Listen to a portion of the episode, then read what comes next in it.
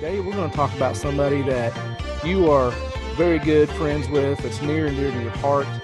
Beautiful Bobby Eaton. Got it. A t-shirt. Uh, Robert Lee Eaton, born August 14th, 1958, grew up in Huntsville, Alabama. Big professional wrestling fan, especially NWA Mid America. And at the age of 13, he got his feet wet setting up uh, rings around his hometown. Now, has Bobby ever told you any of those stories about when he was 13 years old setting up wrestling rings? Just to he actually he did. So he would tell me that they would get to the building real early. Him and a couple of his buddies that would go watch the matches, and they would get there and they would set the ring up. In exchange for them to get to set the ring up, they got into the matches for free, and then they would let them play around in the ring until the crowd come in or until the boys needed it to do anything. So he said that he would get in there and they'd start imitating what they thought they were doing it right, what they'd saw the week before and stuff. And uh, he said that the days when it wasn't in his hometown, they would meet the ring truck there.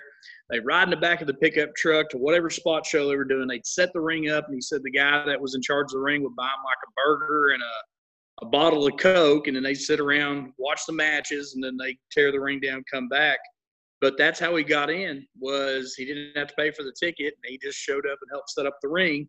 But coincidentally that's how he got his start. They were in there just flopping around one day and they were the boys started looking. They were like who's that kid and who was he trained by? And they're like he's not trained by anybody. He's like a kid you know and he helped set up the ring.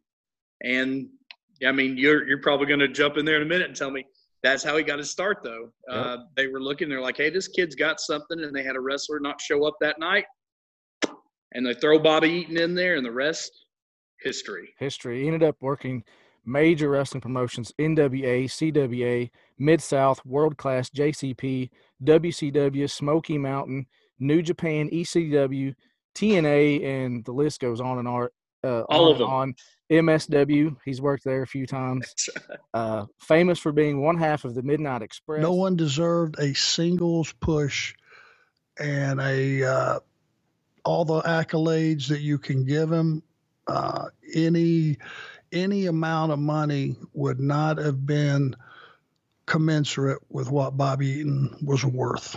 And I would say, and I have said on many times, Bobby Eaton was in a, that top five performers of all time. Now, you could take the other four and and and change the order. Bobby could have been number five. He could have been number one. Who knows? He was just that good, and he was one of those guys that loved to work and didn't mind working hard and giving you 20 minutes or 30 minutes or whatever was necessary. And I was honored to lay right there in the middle and him drop that leg off the top. One, two, three. I wouldn't have been any happier doing it for anybody that was perceived a bigger star in the business. Bobby Eaton and I went out and tore the joint down, if I do say so myself, because the single mindedness was he was trying to make me and I was trying to make him. And at the end of the day, the thing that got over was the match. And you had a new champion right in the middle. No hocus pocus, no BS. Bobby deserved that. I wish I could have only done more made his pro wrestling debut at 17 years old. Quickly moved up the card, uh, feuded with the Hollywood Blondes, started teaming up with a variety of partners. Like you said, somebody got sick, and uh, they were looking for somebody like, "Hey, who's this kid?" And just and just threw him to the wolves, basically. And the rest is history. You know, back then, and even now, but back then, especially when they wouldn't just let anybody touch the ring, let alone get up in the ring. So, right, must have uh, really showed some some potential and turn some head at, heads at a young age.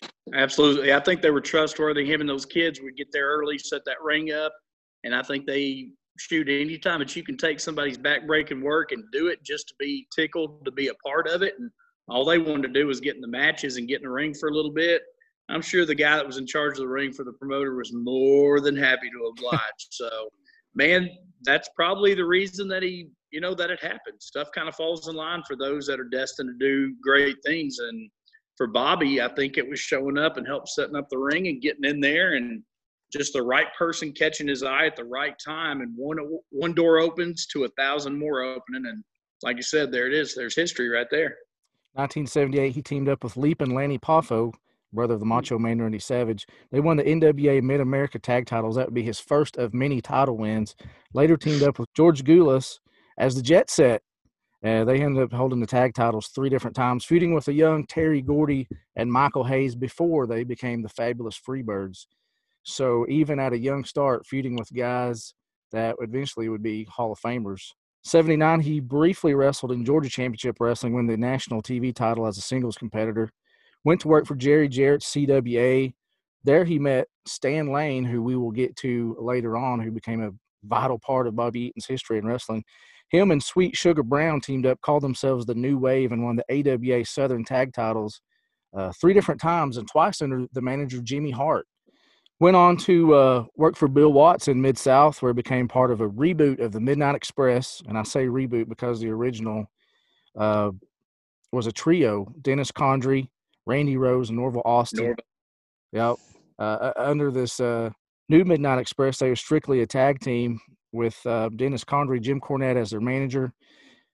Condrey went by uh, Loverboy Dennis Condrey, so Eaton changed his name to Beautiful Bobby Eaton. In Mid South, they won their first tag titles for Magnum TA and Mr. Wrestling 2. Also began their legendary feud with the Rock and Roll Express. This feud ran for decades, crossing over multiple promotions, and there are still promotions and conventions booking these guys to appear together today. Uh, Midnight Express had a short run in Dallas as WCCW World Class Championship Wrestling, where they mainly feuded with the Fantastics.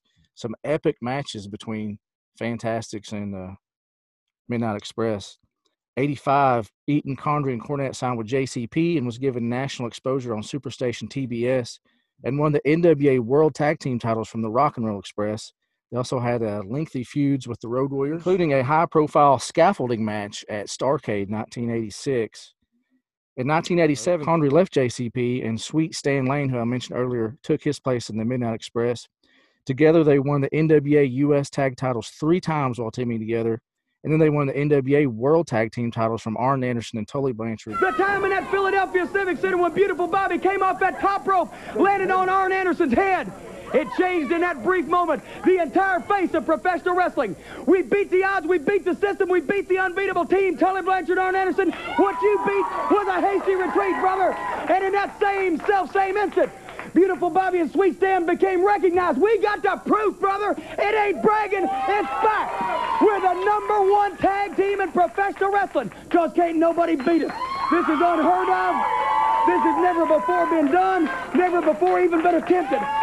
All these championships, all these honors, and all these accolades, and whether you like the Midnight Express or not, you've now got to admit what I've been saying all along is the truth because we got the proof we're the number one tag team in professional wrestling, and everybody else is playing catch up now.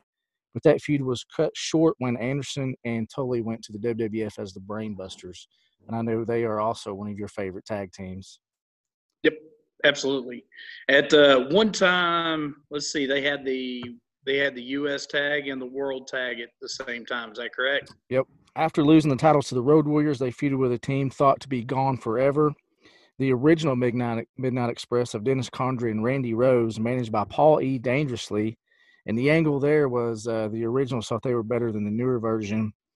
Uh, again, that uh, that didn't last long because Condrey once again left, was replaced by Jack Victory, and that pretty much ended that feud. They feuded with the Samoan SWAT team uh, in the new version of the Fabulous Freebirds and then teamed with the Road Warriors and Dr. Death Steve Williams to defeat the SST and the Freebirds in a War Games match at the Great American Bash. After this, they began a feud with the dynamic dudes such as uh, Shane Douglas and Johnny Ace. In this angle, the uh, the dudes looked up to the Midnight Express, wanted Cornette to manage them as well, uh, which kind of put a wedge between Cornette and the Express. They faced off at Clash of the Champions, with Cornette appearing to be in a neutral corner. However, Cornette had an ace up a sleeve was with the Midnight Express all along. Whacked Shane Douglas in the head with a tennis racket, allowing Midnight to get the win. You, did you like Midnight Express better as heels or baby faces? I know I, heels. Yeah, absolutely. Back with Cornette as heels, they won the U.S. tag titles from Flying Brian Pillman and the Z-Man Tom Zenk, but eventually lost to the Steiners brothers three months later. 1990, after WCW's Halloween Havoc, the Midnight Express split up. Cornette and Lane left WCW. Eaton chose to stay. And for the first time in almost a decade, there was no more Midnight Express. Eaton, uh, went into singles competition, and per the Wrestling Observer, signed a two-year contract worth $170,000 a year in January 1991. That's a lot of money back there, man. That's a lot of money now, but back in Yeah. '91, 170k a year is big bucks. Quarter million dollars, man. Yeah. It's good money. At Super Brawl, Eaton defeated Arn Anderson to win the World TV title. Beautiful Bobby is limping, but he's going up top. Will it be the Alabama That's Barry Jam? Windham. That's Barry Windham and Flying Brian. That is Alabama Jam. Off the We top. got one. We got one, baby. Ladies and gentlemen, We got a new world television champion. WCW World Television Champion, Beautiful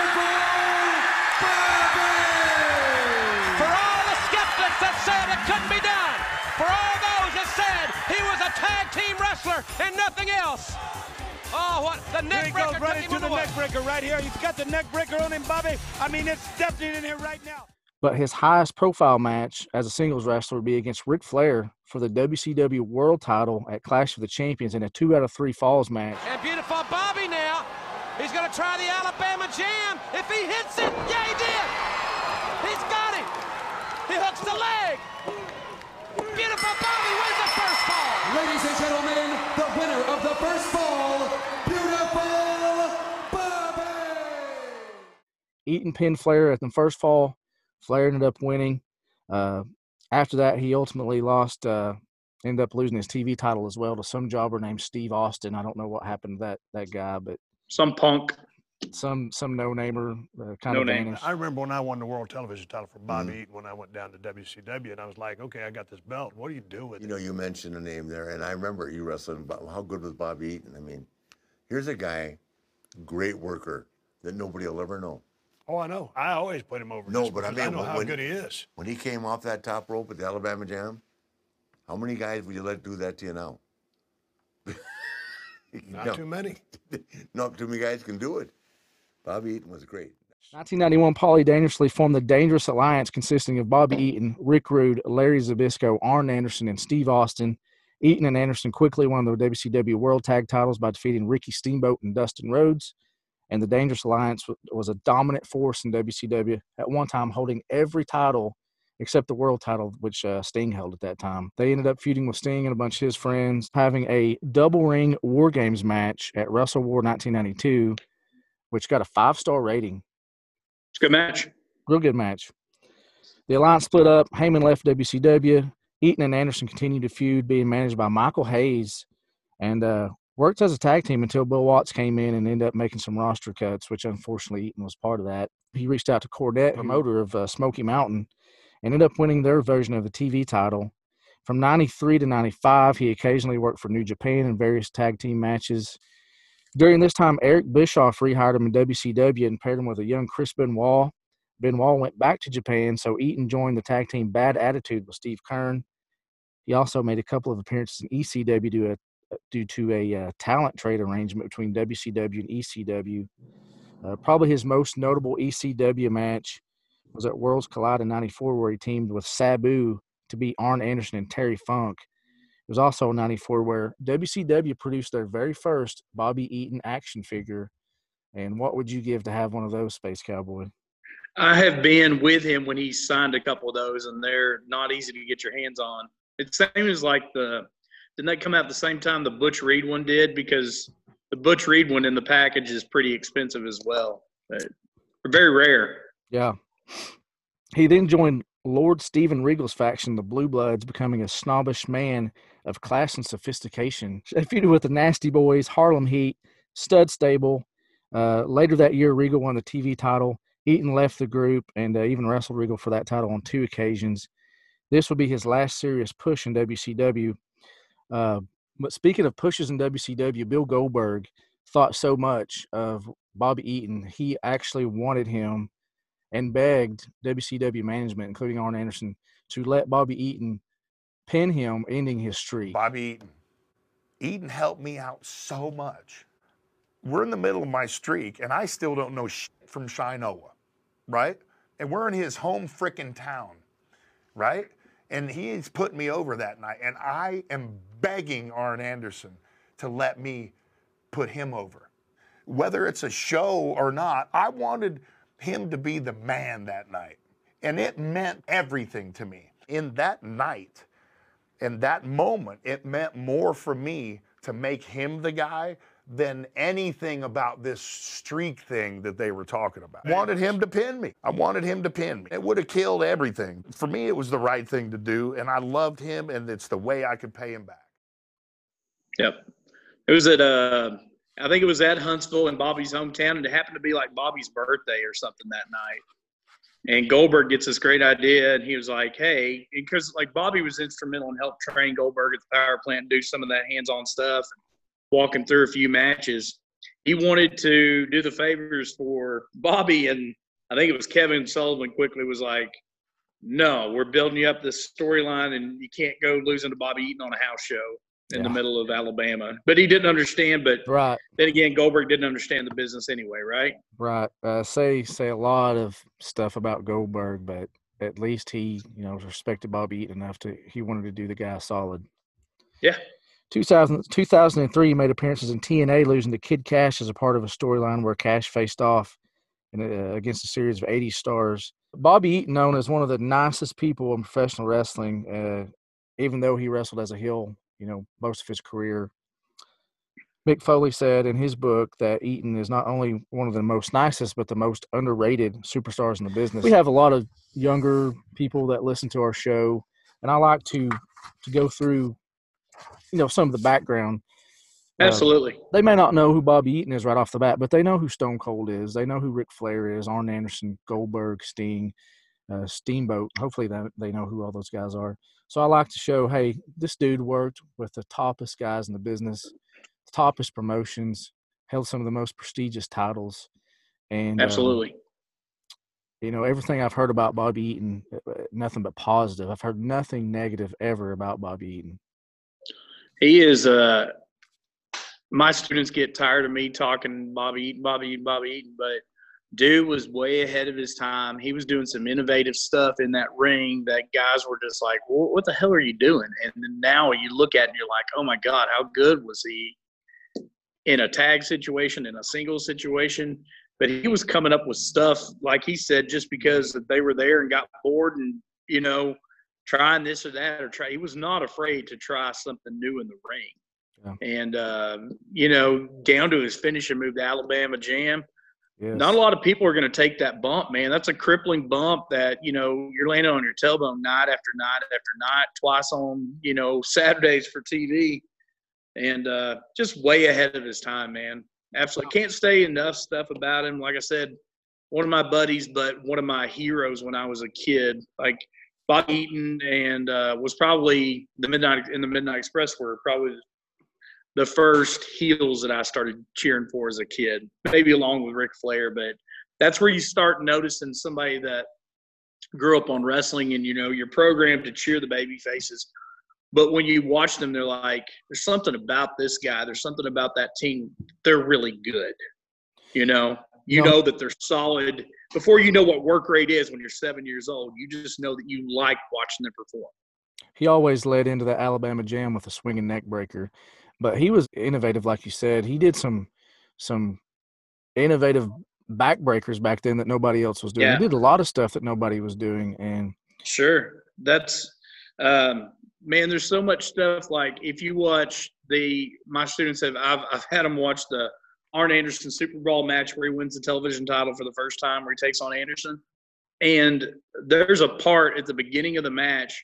Bobby throws this right uppercut that pops when he does it, and he knocks just in the facing off, uh, knocks Anderson down. Anderson takes flat back bump.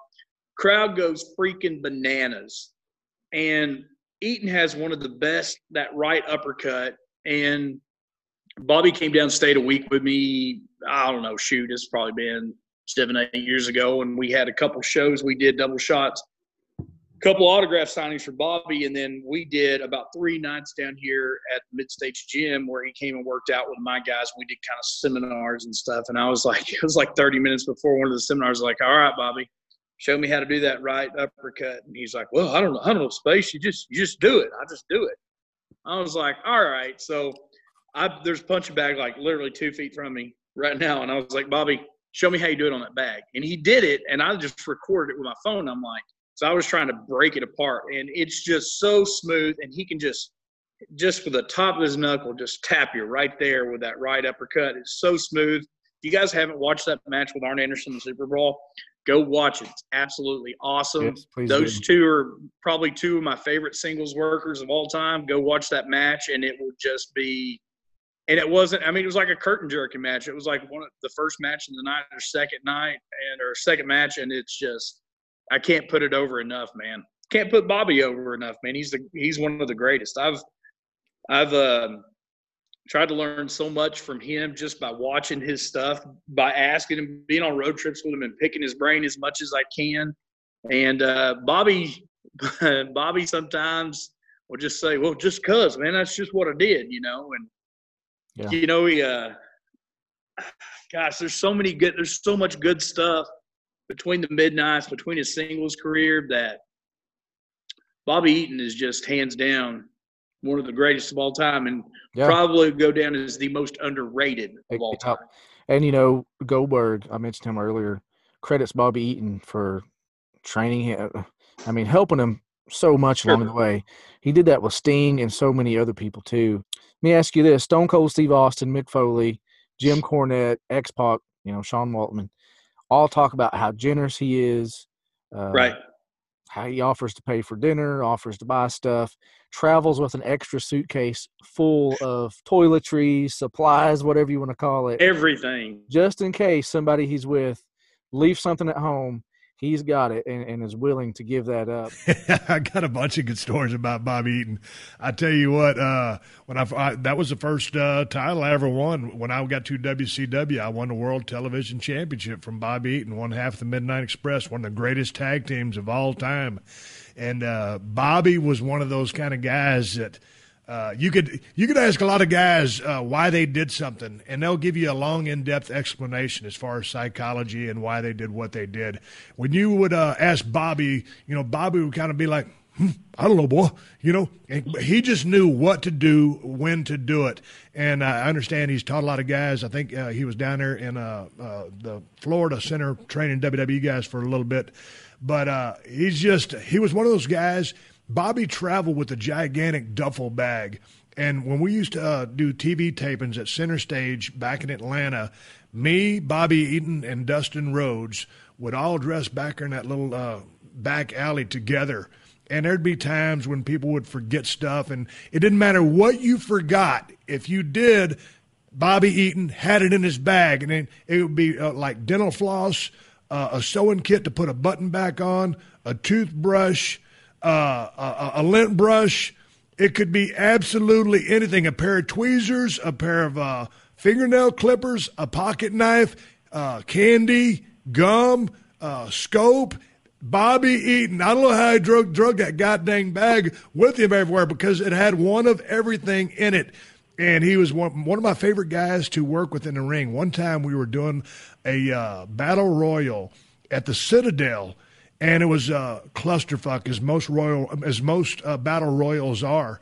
And everybody was kind of discombobulated and matched up and bobby didn't have anybody that was matched up with him. All the guys were taken. So instead of going and helping out a pair that were working bobby just took off and started hitting the ropes crisscrossing the ring and I'd already been thrown out. I'd busted my knee, and I was at the curtain laughing my ass off just because out of the blue, Bobby starts hitting the damn ropes. It was the funniest damn thing I'd ever seen in a pro wrestling ring at that time. So I got nothing but respect for beautiful Bobby Eaton. Uh, you know, him and uh, whether it was Loverboy Dennis Condrey or Sweet Stan Lane with Jim Cornette as their manager, one of the greatest tag teams of all time. So I hear uh, Bobby's had you know a few health issues as of late. Uh, and I wish him uh, all the luck in the world. I hope he gets well and, and uh, gets over what he's got. But uh, high regards, high respect for beautiful Bobby Eaton. Let's hear about uh, let's hear about some of that. That that story's usually true. Uh, Bobby's got a not so much as a suitcase anymore, but he'll carry like a tote bag with him. He's got a Tar Heels North Carolina tote bag, and a lot of times he'll have his eight by ten pictures in there, this or that, or you know, uh, shirt or whatever else. But whatever, it's just a matter of almost like a pack riot, but he does it because just in case somebody can use it. And it's just one of those things. Bobby's always walking around like he's the first one if you're backstage or, hey man, are you good? Do You need anything, buddy? You need anything? Like, no, I should be asking you that, man. Are you good? Do You need anything? But he's just that way. He goes out of his way to make everybody comfortable, make sure everybody's accommodated. But there's times like you're you're exactly right. We'll stay in a hotel or something, and Bobby would just be like, take those individual bag of coffee and just shove it in that bag. like, what are you gonna do with that? Somebody might need it, is what you know. And there also might be Big Mac that he didn't finish two days ago in there too.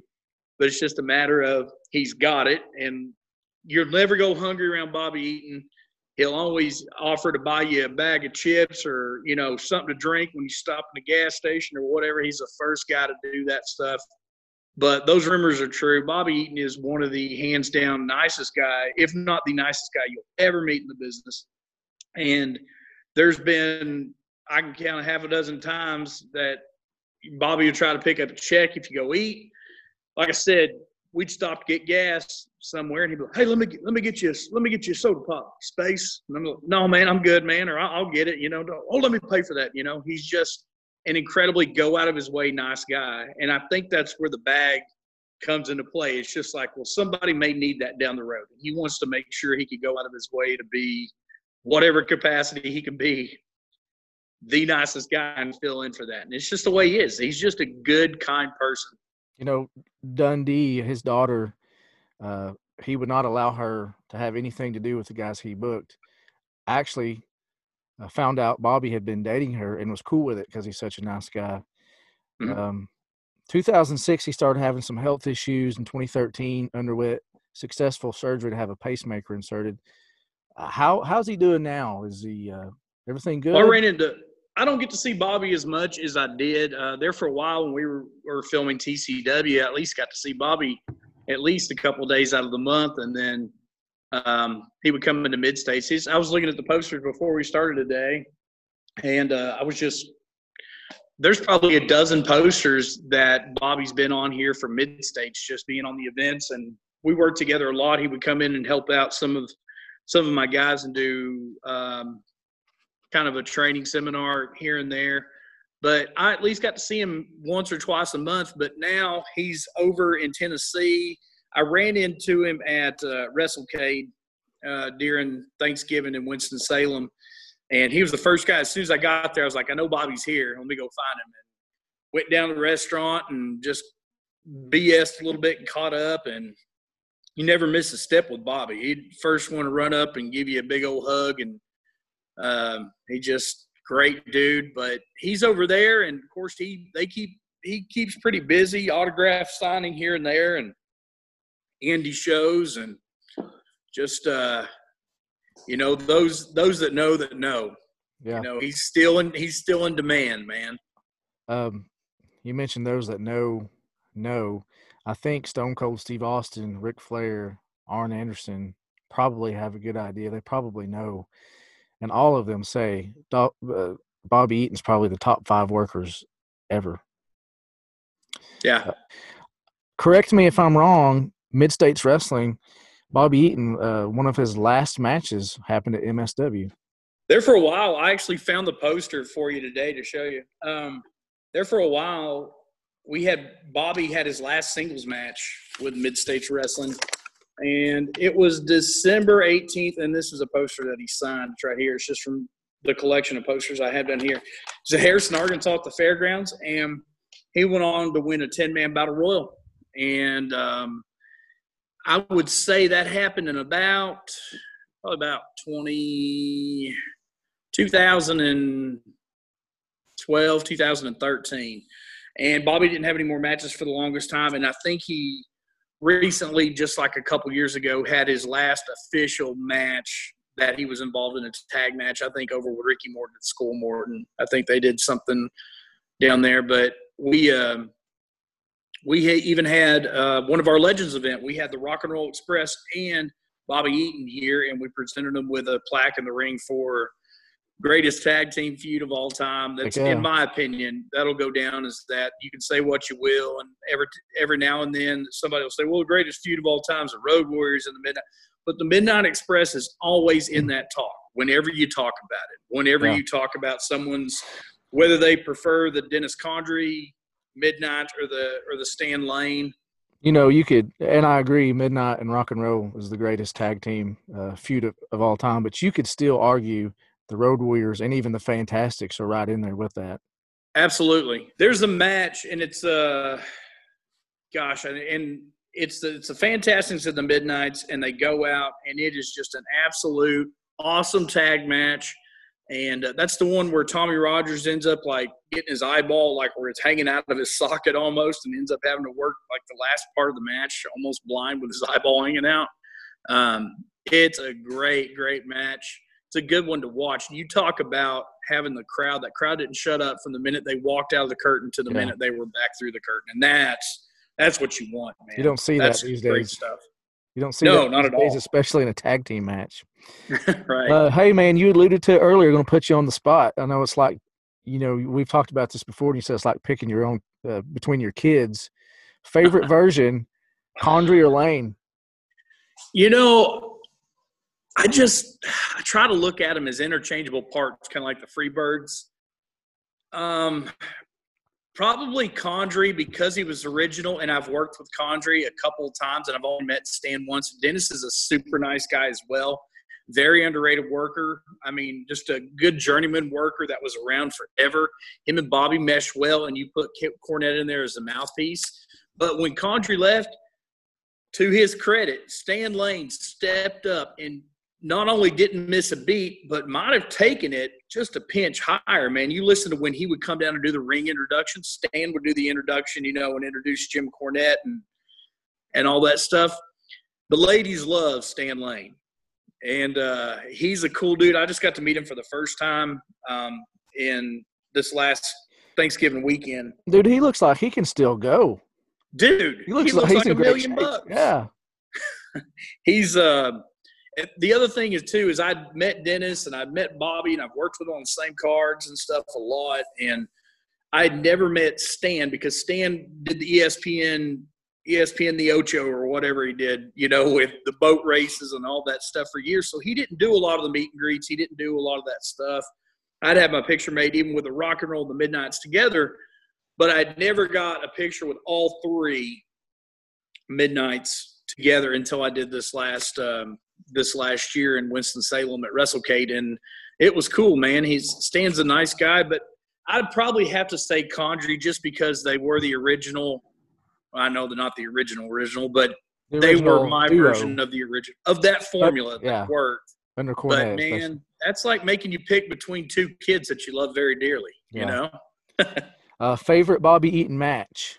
Um, I'm singles or tag. Uh, either or. I'll, I'll throw some examples for me, and then you can choose from those, or you may have, uh, you know, a Okay. deep cut you want to. Uh, mine, uh, my first is probably Arn Anderson. My second is Flair, and then probably the '92 War Games, and then uh, anywhere after that, you can throw the Fantastics, Rock and Roll, or Road Warriors. Sure, yeah, those those tag matches are interchangeable. Like I said, my students get tired of me uh, recommending Bobby Eaton matches. There's even I found one where he did um, like a Saturday night, like at center stage with Flair on like a 15 minute time limit draw kind of thing, and they were just out there. You could tell that was one of those matches that they just called it in the ring and they were going, but man, it was great.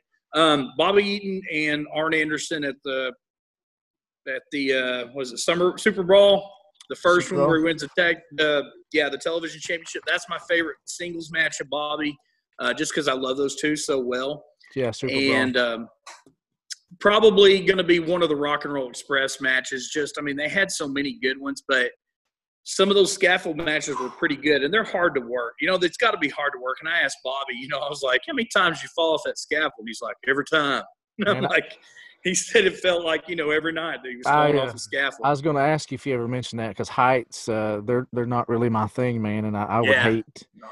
Not uh, at all, man. My knees start knocking if I get up on the turnbuckle, you know, on the second row. So I'm not a height guy at all. But they, uh, you know, one thing. This is a kind of a funny story about Bobby, but we started talking about. I mean, those falls were nothing to laugh at. Even if you're dangling there and you're still 15 feet above the ring, which is another three and a half feet up above the ground.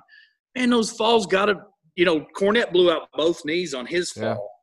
Because Bubba lost him in the lights, so to speak. But uh, we're we're talking one day. We're on our way back from uh, Tulsa, and Bobby's Bobby's riding with me, and we started talking about concussions. And he was like, "Hey, what what is what is that?" You know, and I was like, "A concussion?" I was like, and he said, "Yeah," and I said, "Well." Well, man, you ever get a, you know, he goes, I don't, I don't think I've ever had one. I'm like, Bobby, trust me, you've had a concussion. I was like, no man, I've telling how many he's had. before I got out of school, you know. Uh, but I was like, trust me, you've had a concussion. He goes, what, what does it feel like? And I'm like, uh, well, you ever, you ever get a stinger? Oh yeah, whole time. I'm like, you know, that's what we used to call it back in the day. Is oh, you got a stinger, you got your bell rung. But anyway, um, I, I said, Bobby, trust me, I know that you've had a concussion. Your years of doing this, trust me, you've had your. Oh yeah, I've had, I've had a stinger. You know, I've had my bell rung. I'm like, that's pretty much it. And he goes, oh man. I'm like, yeah, you've had a bunch of them, haven't you? And he's like, yeah, but Yeah. guys, I mean, we don't, we didn't know as much about concussions, and they especially didn't back then. But even to me, being in this business twenty something years at the beginning, it was just a badge of honor. Oh man, I knocked that dude out out there. You know, you took a chair shot and like, oh, you made me see stars on that one. But that's one thing I def, I definitely don't mess around with anymore. But the funny fact of that story is just all the matches he's had all the years, falling off scaffolds, and this and that, and barbed wire matches, and getting hit with chairs and getting thrown to the outside of the concrete with no padding on there. He was like, I don't think I've ever had a concussion. I'm like, oh man, trust me, you've had a concussion. You're not just the luckiest dude in the world. You've had a concussion. You just didn't know it. Do you think we will see the Midnight Express in the WWE Hall of Fame? Yeah, every time, every year that comes up, um, I knew it came up a few years ago, and they're like, "Oh, it'll never happen because of Cornette, because Cornette's got too much heat with Bucky Beaver and Vince and all that stuff." But if um, if they had him there to induct the Rock and Roll Express, I would say it's just a matter of time. I would absolutely love to see the Midnights, all three of them. Yeah. You know, or all three. Excuse me, all four, Four. of them Yeah. going, yeah, excuse me, with um, or some version of that, whether it be Condry, whether it be Lane, but hopefully they would go ahead and do, you know, all three plus Cornette. I think that would be tremendous. Of we did the Mid South Legends reunion, WrestleMania 30 weekend down there in New Orleans, and I couldn't have thought of a better time to put him in there. You know, in that whole, you know, that mid South territory that but then I was like, well, Atlanta, Georgia, you know, still nothing. You know, back to Texas for Dallas, still nothing. And uh, I I understand they've got a quota to meet and they've got to put this amount of guys in, but I just think the midnight should have been there a long time ago. And I know you everybody's like, oh, that guy's definitely should have been in the Hall of Fame. You you can only put in like six or seven people every year, but of all the tag teams and you know, rock and roll deserve it by Well- all means. They've sold tickets, they've made money, and I think that you got to look at teams that made a lot of those teams that made money. Midnight's got to go in there, and they should have been in there already. Yeah, so many of the people they feuded with are already in there, and how can you put them in there and not the Midnight Express? You know, Absolutely. Um, politics aside, like Cornette or not, they need to be in there. He- he- Bobby definitely needs to be in there because he worked with with both versions of Midnight Express. uh, You know, Condry and Lane, and plus as a singles, he's held titles, but he's the consistent in that formula. So, well, so is Cornette, but they got to be in there eventually. You'd think. Absolutely. Any more? Uh, any more Bobby Eaton stories? Well, I'll, I'll give you a couple funny ones real quick. Uh, Brian Thompson's got a lot more than I do. Uh, of course, Brian and Bobby were inseparable, uh, always inseparable. And they've always got good stories. So I've got some good road stories with them together too. But all right, so I think we're on our way to we're driving back from Oklahoma or driving. No, we're on our way back from a show, and uh, he had stopped in at one of the convenience stores and we bought he had bought some beer and the beer that he bought didn't have the it was at Oklahoma so you either had to buy whatever it was it was or it was watered down three two beer I don't know whatever it was at the time the beer he buys doesn't twist off so he's like here you go space and he hands me one and I'm like okay I'm in the back seat I'm not driving And uh, Bobby's sitting up front in the passenger seat, and I'm like, oh, it won't twist off. And I usually have a bottle opener on my key ring. I didn't have that key ring on me, and I was like, oh, and he's, oh, give it here, give it here. And he like takes it, and I don't know if you've ever saw anybody do the seatbelt trick, but Bobby Eaton totally smartened me up on the seatbelt trick. You take the seatbelt. I'm gonna draw a picture for those those at home. The seatbelt has got a little clicker, and then there's your belt. I know it's a horrible drawing, but this little part right here goes into the part that makes the clicking noise. Well, there's a little rectangle right there. You can take that and you can put your beer there, and if you hold your hand just right, pop the lid off the beer. And Bobby did that trick. I thought it was so cool. And he's like, oh, yeah, hell, we used to do that all the time, you know, because that's what they do. Yeah. They get done, they'd stop, get them a six pack or half case of beer, and they'd drive on to the next town. And I just thought that was so cool that he had that trick. Um, another good story about Bobby is I got him booked on some deals, and I was like, hey, Bobby, I got this great idea. I'm going to work on it. Because we were doing some seminars down here. I'm like, I'm going to work on it. I'm going to have it on the show available Saturday that we're going to work. So we went, we got some labels printed out and stuff. And we got us some strawberry jelly. And this one's faded because it the um, logo got wet. But Alabama. we Jam. made beautiful Bobby Eaton's Alabama Jam, a legendary awesome. taste from a true wrestling legend. This was Slammin' Strawberry. It had the Alabama state flag and it said established established 1958 Huntsville, Alabama. It had his picture on it. This one he signed it.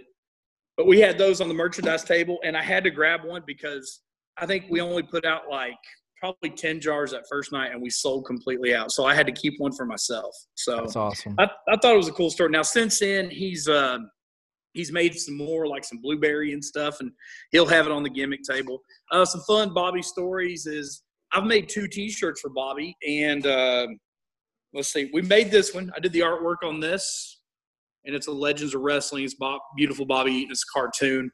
And we did another one that has like a logo, like a Roots of Fight type shirt. It said Alabama Jam, you know. And that shirt is the one that Steve Austin has that he put on his podcast. We sent him some of the jam and we sent him the Bobby Eaton shirt. Ricky Morton's got it. There's a bunch of guys that have got the shirt that we shopped it around. And Jim Cornette and his wife got one of the first runs. I made sure that they got one. And Well, if you everybody, to run across any extras in the attic or you know in a box, you know, I, I've had everybody. I've had everybody hit me up for that one. I need to get a hold of Bobby. He needs to. We need to get him some more reprinted so he can get him some money made on those shirts. But we need to get him back everybody's mid favorite. states. We need to get him Huh? back at MSW. Oh yeah, man! Everybody loves Bobby. Bobby, I love Bobby. He's welcome here anytime the lights are turned on. I've got a really cool. If anybody ever comes to the gym, you come down here to train, work out, or whatever. There's a really cool banner that we have made, kind of like this one behind me, but it's uh, that we use for Bobby's appearances. And this is wrestling legend, beautiful Bobby Eaton, and it's got a, a bunch of his pictures. I did one of the promo pics that he still uses to this day, and it's probably got 30 or 40 like a collage type deal of Bobby on there. So there's a bunch of different pictures throughout his career, whether it be the midnight singles. There's one of him and Anderson with Michael P.S. Hayes, just a bunch of little pictures, and we printed them off in big posters. And of course, he signed them at his had his table and stuff. So, man, Bobby is a a great dude. I talk to his sister all the time on Facebook. She's a sweetheart, and uh, I try to. Bobby's not the best with answering his phone. You know, he's still got one of the the old flip phones, but I give him a holler every now and then and get his voicemail, or I'll talk to his sister when he comes down there and holler at him for a little bit. But man, you can't say enough nice stuff about Bobby Eaton, the person, and you definitely can't begin to scratch the surface of saying anything great about Bobby Eaton, the performer. Bobby Eaton, the performer, and if anything, if you hashtag one word on this whole thing, is underrated. Beautiful Bobby Eaton is the most underrated professional wrestler of all time. And another one I'll throw at you ahead of his time. Yeah. Absolutely. He was an innovator ahead of his time. And he was just, he's just the freaking man. Yeah, does not get near the credit he deserves. Again, No. top promotions, worked with the top guys, and held. Oh, I got a cool story real quick. I'll throw on you, but this, you know, it doesn't involve me, but he told me the story. Um, when WCW, Eric Bischoff told him, As long as he was in charge, he had a job for the rest of his life. That's how well respected that Bobby was. Whether it be out there in the in the ring doing matches. There's a really good one on the network I came across not too long ago. It's him and Rey Mysterio. Hmm. So look at that one in, on uh, on your network, guys. Um, helping out behind the scenes, helping talent whether working at the power plant or this or that, or agenting some talent. But Bobby Eaton, when they did, I can't think of the company. He told me they could. I want to say it wasn't Acclaim, but one of those video game producers that produced like the first WCW Monday Nitro game or whatever it was. They paid Bobby to go to Canada and actually do the moves for those video games where they put the little ping pong balls on them, you Yeah. know, on the green suits and all this. But it was like him and Lash LeRoux and Lashley. uh, and I know that's that's crazy, but they went and it would be little things like you know a double axe handle. They would do that movement over and over and over, so the video creators could get an idea of the way it looked. Because these aren't wrestling fans; these are just right. you know. Uh, so he said that they even they did sound effects, and there was one that they would they put a car door down and they would hit to smash the sound to make the sound of like the smashing noise, but it was like him up there producing these moves. But he went up there for three or four days and got a check in the mail for going up there and his extra work. I can't remember the name of that company, but it was one that did like all the football games and all that stuff, and it was real. Like, But well, he, I was thinking I thought it was a cool story, man. It's not every day you get to go in and like Yeah, you know be the the model for the the, the video game, and I thought that was pretty cool. And that was in like late '90s. He did that, so way ahead of its man. time, right there. that- going back, that match with Flair, he was in phenomenal shape. He cut weight. Right. He took that training serious because that was that was the biggest stage right there. It was a world title shot against Ric Flair. He looked amazing in that match. Uh, Flair can't say enough stuff, good stuff about No. Bobby Eaton either. He's always been very vocal and on the record of of putting Bobby over. Yeah. Man, thanks for uh, joining us. I love the shirt. Love the jelly. If you have any extra, uh, I think I know Spec would uh, take those off your hands. But anyway, follow the Space Cowboy on uh, Facebook, his fan page, the Space Cowboy. Follow us on Twitter at the Slop Drop One and on Facebook at the Slop Drop. And until next time, we're out of here. Midnight Express for the Hall of Fame.